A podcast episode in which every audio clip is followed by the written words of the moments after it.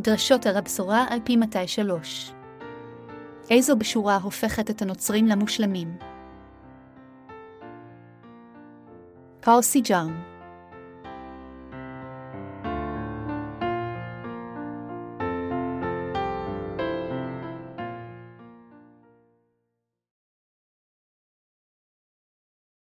שפתותיהם של הכמרים הרוחניים חייבות לשמור את ידיעת האמת. מתי 14.21-12 בעת ההיא שמע הורדוס שרירו והמדינה את שמע ישוע ויאמר אל נעריו זה, הוא יוחנן המטביל אשר נאור מן המתים על כן הכוחות פועלים בו כי הורדוס תפס את יוחנן ויאסרהו וישימהו בבית הסוהר בגלל הורודיה אשת פיליפוס אחיו כי אמר יוחנן אליו אסורה, הילך ויבקש להרגו וירא את ההמון כי לנביא חשבוהו ויהי ביום הולדת הורדוס. ותרקד בטהורוד. יה בתוכם ותיטב בעיני הורדוס, וישבע לה ויאמר מי תשאל נפשך, ואתן לך, ואמה שמה את הדברים בפיה ותשאל לאמור תנהלי פה בקרה את ראש יוחנן המטבילה, ויצר למלך אך בעבור השבועה, והמסובים עמו ציווה לתת לה וישלח ויישא את ראש יוחנן מעליו בבית הסוהרה, ויביאו את ראשו בקרה ויתנו. וידי הנערה ותביאהו אל האמה, ויגשו תלמידיו, ויישאו את גבייתו, ויקברוה, וילכו ויגעידו לישוע.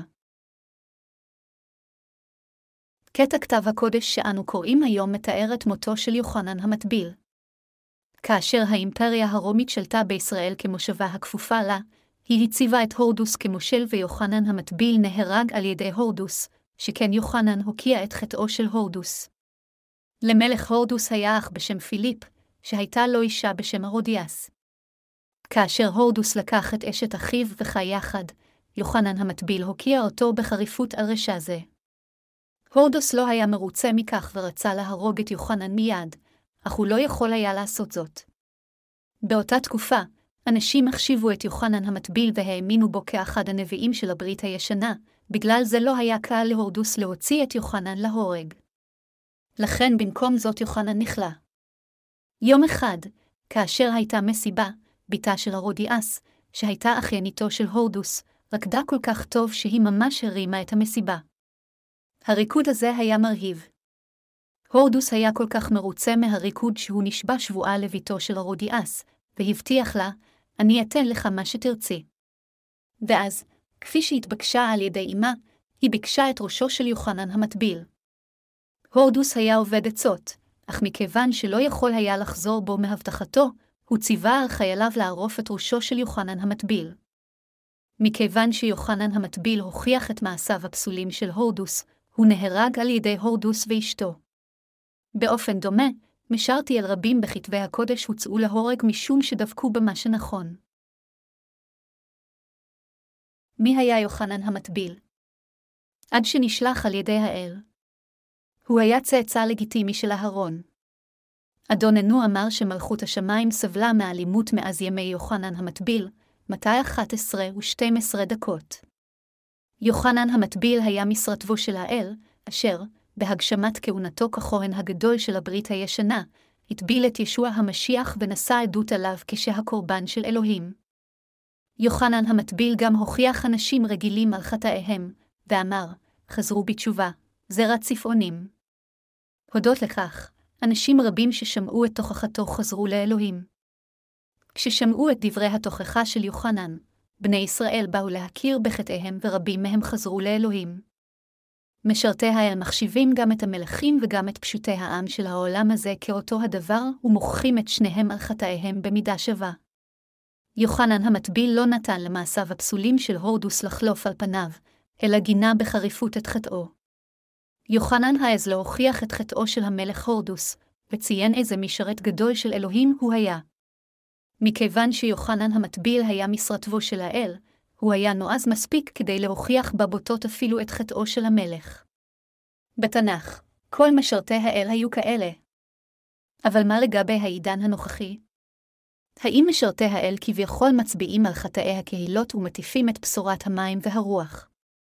בניסיונם המושכל לרצות את הקהילות שלהם ולמנוע קונפליקט בכל מחיר, לא רק שהם לא מצליחים להצביע על חטאי הקהילות, אלא שהם גם לא מצליחים להטיף את פשורת המים והרוח. המאמינים בבשורת המים והרוח חייבים קודם כל להצביע על חטאיהם של בני האדם ולהעיד על אמת הישועה שמאפשרת להם להיוולד מחדש. יוחנן המטביל היה האדם שבא לפני ישוע המשיח כדי להכין את דרך ישועתו, וכהונתו הייתה חשובה. מכיוון שהוא נזף באומץ אפילו במלך על חטאיו, זו הייתה מסקנה מתבקשת שהוא גם ינזוף באנשים הרגילים על חטאיהם. בכך הוא הפנה רבים מהם בחזרה לאלוהים. במילים אחרות, בני האדם הבינו את חטאיהם מתוכחתו וחזרו לאלוהים. כל עוד לא יצביעו משרתיו של אלוהים על חטאי בני האדם, בני האדם לא יוכלו להבין את חטאיהם אלא ליפול לשחיתותם. הם יחטאו כל יום כאילו הם אוכלים ארוחות רגילות, בלי לדעת את העובדה שמקורות חטאיהם חבויים בליבם. הם אינם יודעים מהו חטא, ואינם יודעים את חומרת חטאיהם, שכן יש להם רק ידע מועט בנושאים כאלה. זו הסיבה שכל כך הרבה נוצרים כיום מאמינים בישוע רק כדת של העולם, מבלי להבין אפילו שהם כבולים לגיהינום על חטאיהם. לכן כל עוד משרתי העל לא יצביעו על חטאיהם עם בשורת המים והרוח, כיצד הם יוכלו להבין את חומרת חטאיהם? הם חוטאים שאינם מכירים לא את אלוהים ולא את ההרשעה על החטאים שמחכה להם. כאשר משרתי האל הולכים עליהם ומצביעים על חטאיהם, הם יכולים סוף סוף להבין את חטאי ליבם ולחזור לאלוהים על ידי האמונה בבשורת המים והרוח. אנו המאמינים בבשורת דבר המים והרוח אנו הכהנים המלכותיים של מלכות השמיים. ככהנים רוחניים, עלינו לבצע היטב את שתי המשימות הללו, לאפשר לחוטאים להבין את חטאיהם על ידי הצבעה על חטאיהם והבנותיהם, ולגרום להם לחזור לאלוהים כדי להיוושע על ידי האמונה בבשורת המים והרוח. אנשים החיים בעידן הזה כל כך לא מתעניינים בדבר האל שאיננו יכולים שלא להצביע על חטאיהם. יש הרבה יותר מדי אנשים שאינם מבינים את חומרת חטאיהם גם כשהם חוטאים ללא הרף.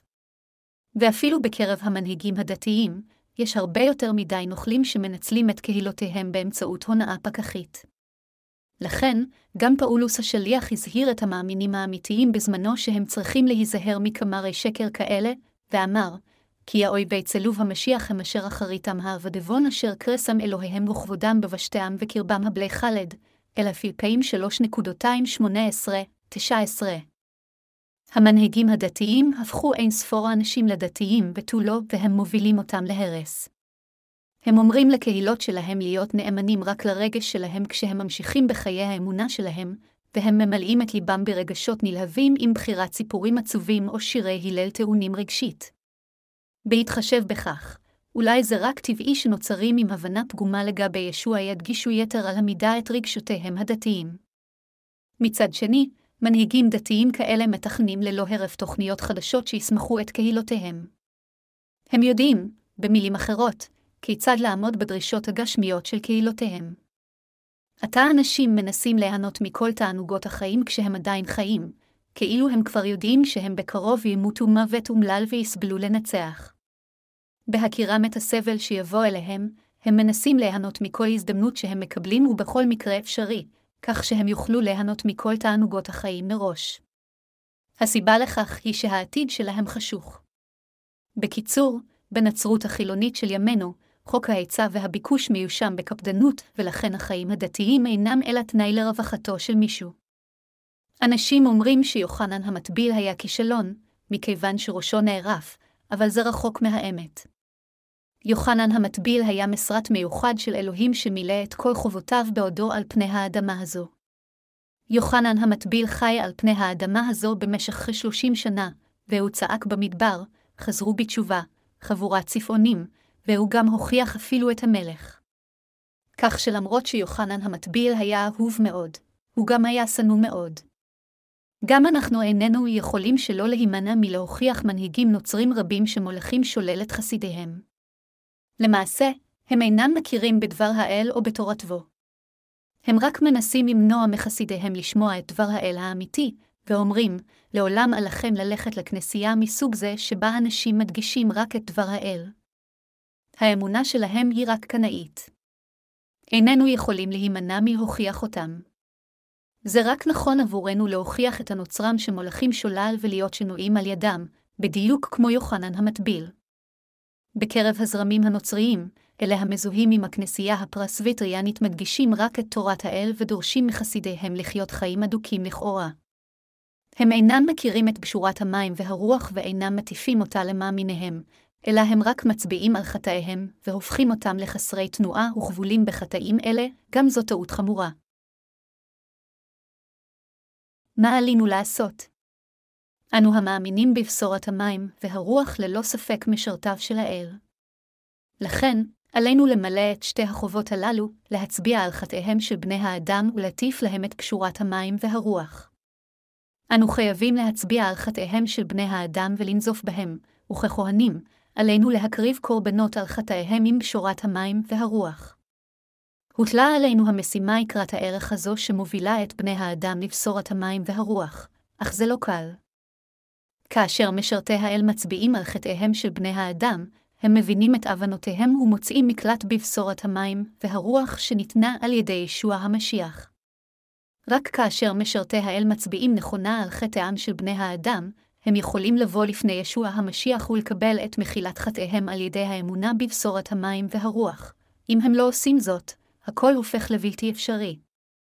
עד כה, בדרכים שונות, כמו באמצעות ספרי, דרשבותיי ומאמרי באתר האינטרנט שלנו, הצבעתי על חטאיהם של אנשים. כאשר אני מטיף את פשורת המים והרוח, אני גם מצביע בבירור על חטאיהם של בני האדם. לא משנה מי יעמוד לפניי, אם האדם הזה צריך לשמוע את הבשורה, אז אני אומר לו בבירור עד כמה הוא חוטא ואיך הוא ילך לגיהינום על חטאו. לפני זמן מה הטפתי את הבשורה לאחות, והאחות הזאת טענה שהיא מעולם לא חטאה לפני כן. דיברנו כמה שעות וכל הזמן הזה היא אמרה שהיא מעולם לא חטאה, אפילו לא פעם אחת ושהיא מעולם לא הפרה את התורה, את דבר האל. לא משנה כמה הסברתי לה את עשרת הדיברות והראיתי לה שלהפר כל אחד מהן זה לחטוא, היא פשוט המשיכה להתעקש שהיא מעולם לא חטאה. אז הייתי מאוד מתוסכל. את בטוחה שמעולם לא חטאת? כן, מעולם לא חטאתי. אז שאלתי אותה בכנות, לא היה לך שום דמיון נואף שתאווה אחרי גבר. פניה האדימו אז והיא התוודתה שדמיינה מחשבות נואפות כאלה. למעשה, כולם כאלה, איך יכול להיות שיהיה מישהו שלעולם לא יחטא כאשר הוא מיישם בקפדנות את דבר האל? עם זאת, מה קורה כאשר אנשים מודים בחטאיהם לפני אלוהים? אלוהים מאפשר לאנשים כאלה לשמוע את אמת הבשורה ללא יוצא מן הכלל. לאחר מכן, על ידי שמיעה ואמונה בבשורת המים והרוח, הם מקבלים את מחילת חטאיהם. האחות גם טענה שמעולם לא חטאה, אך לאחר שהודתה בטבעה החוטא ושמעה את דבר בשורת המים והרוח, היא הייתה אסירת תודה לחלוטין. לפני שאני מטיף את בשורת המים והרוח, אני מצביע תחילה על חטאי בני האדם. לא רק אני עושה זאת, אלא כל המטיפים לבשורה עושים זאת. הסיבה לכך היא שרק כאשר האדם מקבל את מחילת חטאיו על ידי ידיעה מלאה והודאה בעצמו וקבלה ואמונה בבשורת המים והרוח, ניתן יהיה להשריש את הבשורה הזו עמוק בליבו. הסיבה לכך היא שכאשר חטאיהם של בני האדם מוזכרים רק בחילוף הזמן, מחילת החטא למעשה אינה מתקיימת בליבם. חבריי המאמינים, כולנו רשאים לפני אלוהים. האם אינכם מבצעים חטאים כמו מחשבות רעות, רצח, קנאה, ניאוף, גנבה, גאווה וטיפשות? האם אינכם מבצעים חטאים כאלה? אנשים בדרך כלל חושבים שהם לא אלה שמבצעים חטאים כאלה. זו הסיבה שעלינו להצביע על חטאיהם בדרכים קונקרטיות. לאחר מכן עלינו להטיף את פשורת המים והרוח. זה רק נכון עבורנו, הנולדים מחדש, להטיף את פשורת המים והרוח לחוטאים. כאשר אנו מטיפים את פשורת המים והרוח, עלינו להצביע תחילה על חטאי כולם ולאפשר להם להבין שהם חוטאים חמורים. לאחר מכן להטיף את פשורת המים והרוח זה קל. ישוע נשא על כתפיו את כל חטאיכם בכך שהוטבלתם, ואז הוא מת על הצלב, קם שוב מן המתים, ובכך הושיע אותנו מכל חטאינו, לאחר מכן עלינו לוודא אם יש להם כעת חטא בליבם או לא, האם ישוע לקח לא רק את חטאיך אלא את כל חטאי העולם? והאם הוא נידון על חטאיך או לא? אם כן, האם יש לך חטא בלב או לא? עלינו לוודא זאת בהודעתו באמונה. כאשר יש לנו התחברות עם מישהו שמנסה לאפשר לא לקבל את מחילת החטא שלו, עלינו לגשת אליו בלב ישר. אנו, הנולדים מחדש, נביאיו וכהניו של אלוהים ועלינו לציין בבירור מה נכון ומה לא נכון. כאשר אתם ואני מטיפים את פשורת המים והרוח בכל רחבי העולם, עלינו להעיד בבירור על חטאי פני האדם, ולאחר מכן להעיד על בשורת המים והרוח.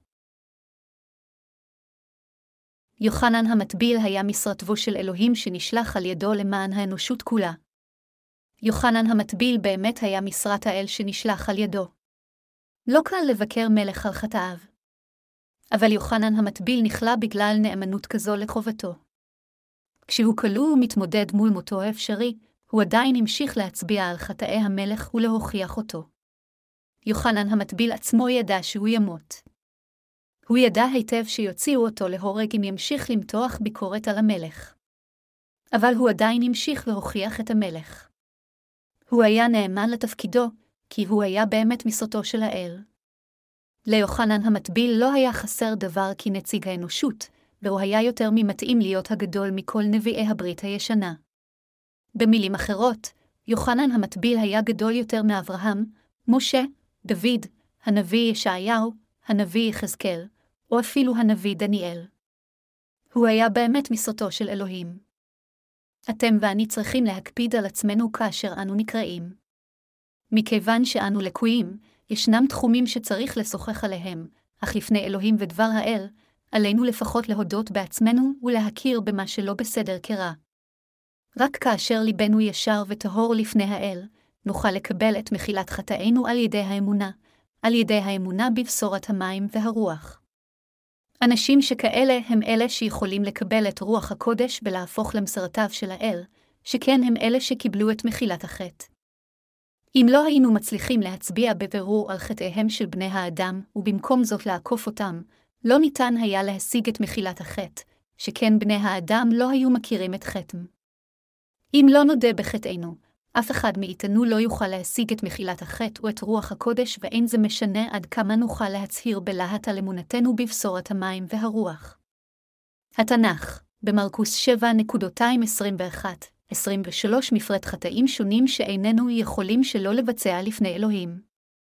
עלינו לחשוף את עצמנו בבירור לפני אלוהים כחוטאים שמבצעים חטאים כאלה הן במעשינו והן במוחנו. כתבי הקודש אומרים לנו ששכר החטא הוא מוות ושהחורבן מחכה לכל מי שחט. עלינו פשוט להודות שיש לנו חטאים כאלה ושאנו מיועדים לגיהינום אלא אם כן נקבל את מחילת החטאים האלו. אז עלינו להאמין שכדי להושיע אותנו מחטאינו ישוע הוטבל ושפך את דמו. אם נטיף את הבשורה בכל דרך אחרת, לא ניתן יהיה להגיע לישועה. אנו מכירים בכך שיוחנן המטביל היה משרתו הגדול ביותר של אלוהים. הסיבה לכך היא, קודם כל, שיוחנן המטביל הטביל את ישוע שהוא מציית למשימה שאלוהים האב הפקיד בידיו. הוא גם רומם את ישוע בכך שהעיד, הנה. שה האלוהים הנושא חטאת העולם. יוחנן 1.29, בשל עדותו, אנו יכולים כעת לדעת את האמת על האופן שבו ישוע לקח על עצמו את חטאינו עם טבילתו, ואנו יכולים גם להיוושע מכל חטאינו אחת ולתמיד על ידי האמונה בבשורת המים והרוח. כאור העולם, עלינו למלא את אותו התפקיד של יוחנן המטביל, ועלינו גם למלא בנאמנות את תפקידנו ככהני המלוכה המפיצים את פשורת המים והרוח.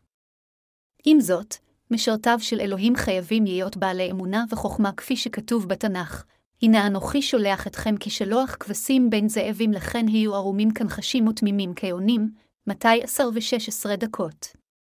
משרתיו של האל צריכים לספר את הבשורה האמיתית בבירור לאלה המכירים באלוהים ומודים בטבעם החוטא.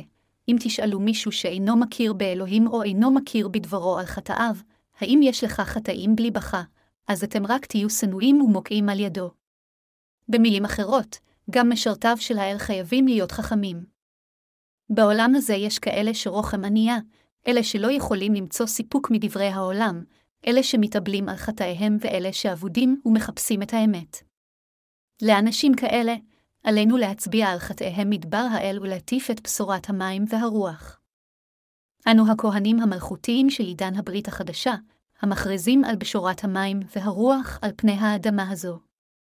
מכיוון שחטאים נפוצים כל כך בעידן הנוכחי, קל לחשוף את חטאיהם של בני האדם כפי שהם. זה בסדר אם נלמד אותם בדיוק מה דבר האלוהים אומר על החטא. אם נטיף את בשורת המים והרוח לכל מי שמודה בטבעו החוטא כפי שהוא, אז בוודאות הוא יוכל להימחל מכל חטאיו.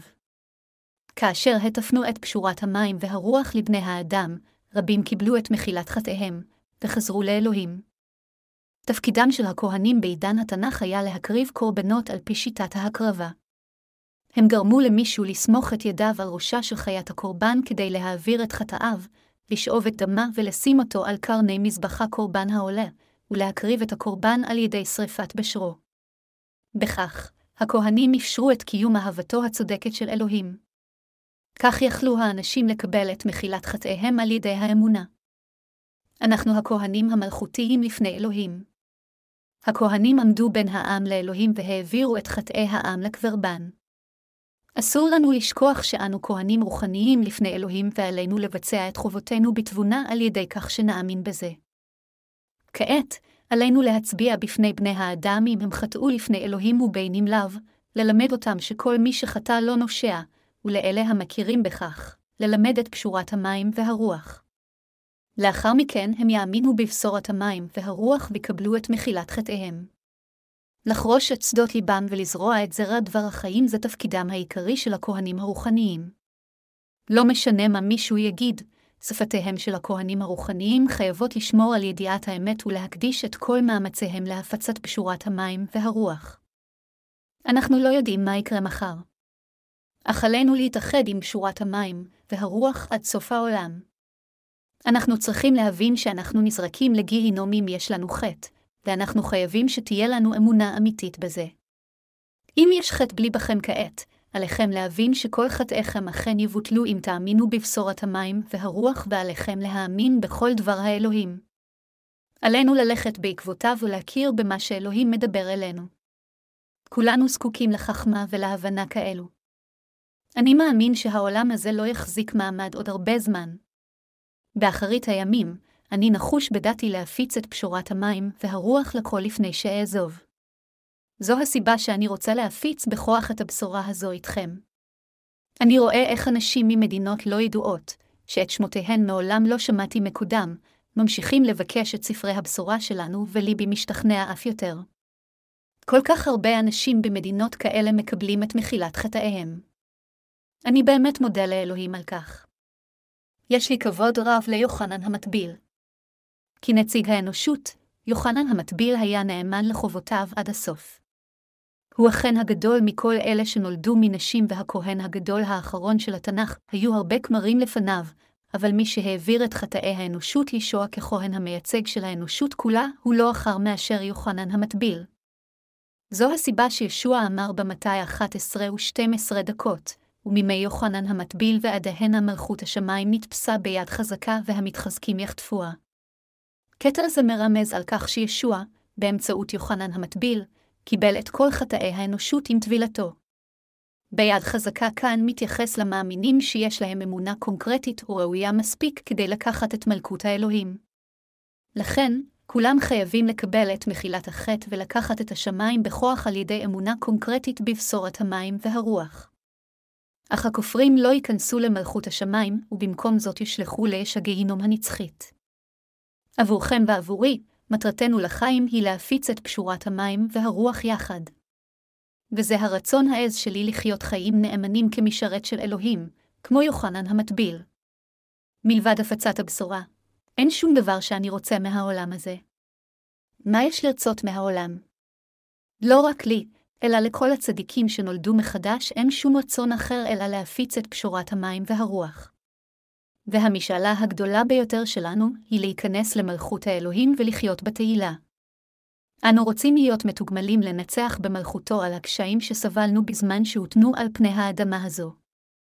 אנו לא רוצים להזיל עוד דמעות, ולא לראות שום סבל, אלא ליהנות מתהילה ופאר לנצח. מכיוון שהאדון הבטיח לנו שהוא יקיים עבורנו את כל זה, אנו מאמינים בהבטחה זו. אני רואה את זה כחשוב ביותר לקיים הבטחות, גם אם הן נעשות עם אדם אחר. יש הרבה אנשים בעולם הזה שאין להם הרבה כבוד להבטחות ומתייחסים לאמון בקלות ראש, אבל אני בטוח שלקיים הבטחה, לא משנה למי היא ניתנה, זה באמת אצילי. מה דעתכם אם כן לגבי הבטחותיו של האל? האין ההבטחות של אלוהים הן די והותר כדי להיות נערצות, שכן אלוהים מעולם לא הפר ולעולם לא יפר אף אחת מהן? לכן אינני רואה בכך בזבוז להציע את כל כולי לא כדי להשיג את הגשמת הבטחותיו. כדי להיכנס לממלכתו, הוא הבטיח שעלינו להיות נאמנים לכהונה שלנו, שמוחקת את חטאי האנשים על פי דבר האל. יש לי טובה לבקש מכם, יחד, הבה נפיץ את בשורת המים והרוח הזו עד סוף העולם. אני מבקש מכם להתפלל עבור הבשורה, לשאת זה את זה גם כאשר יש לנו ספיקות רבות, להפיץ את הבשורה הזו איתי וליהנות בסופו של דבר יחד מהתהילה. הבה נמלא כולנו את כהונתנו בנאמנות על ידי שנשים את אמונתנו בפשורת המים והרוח, ואז נלך קדימה לאלוהים.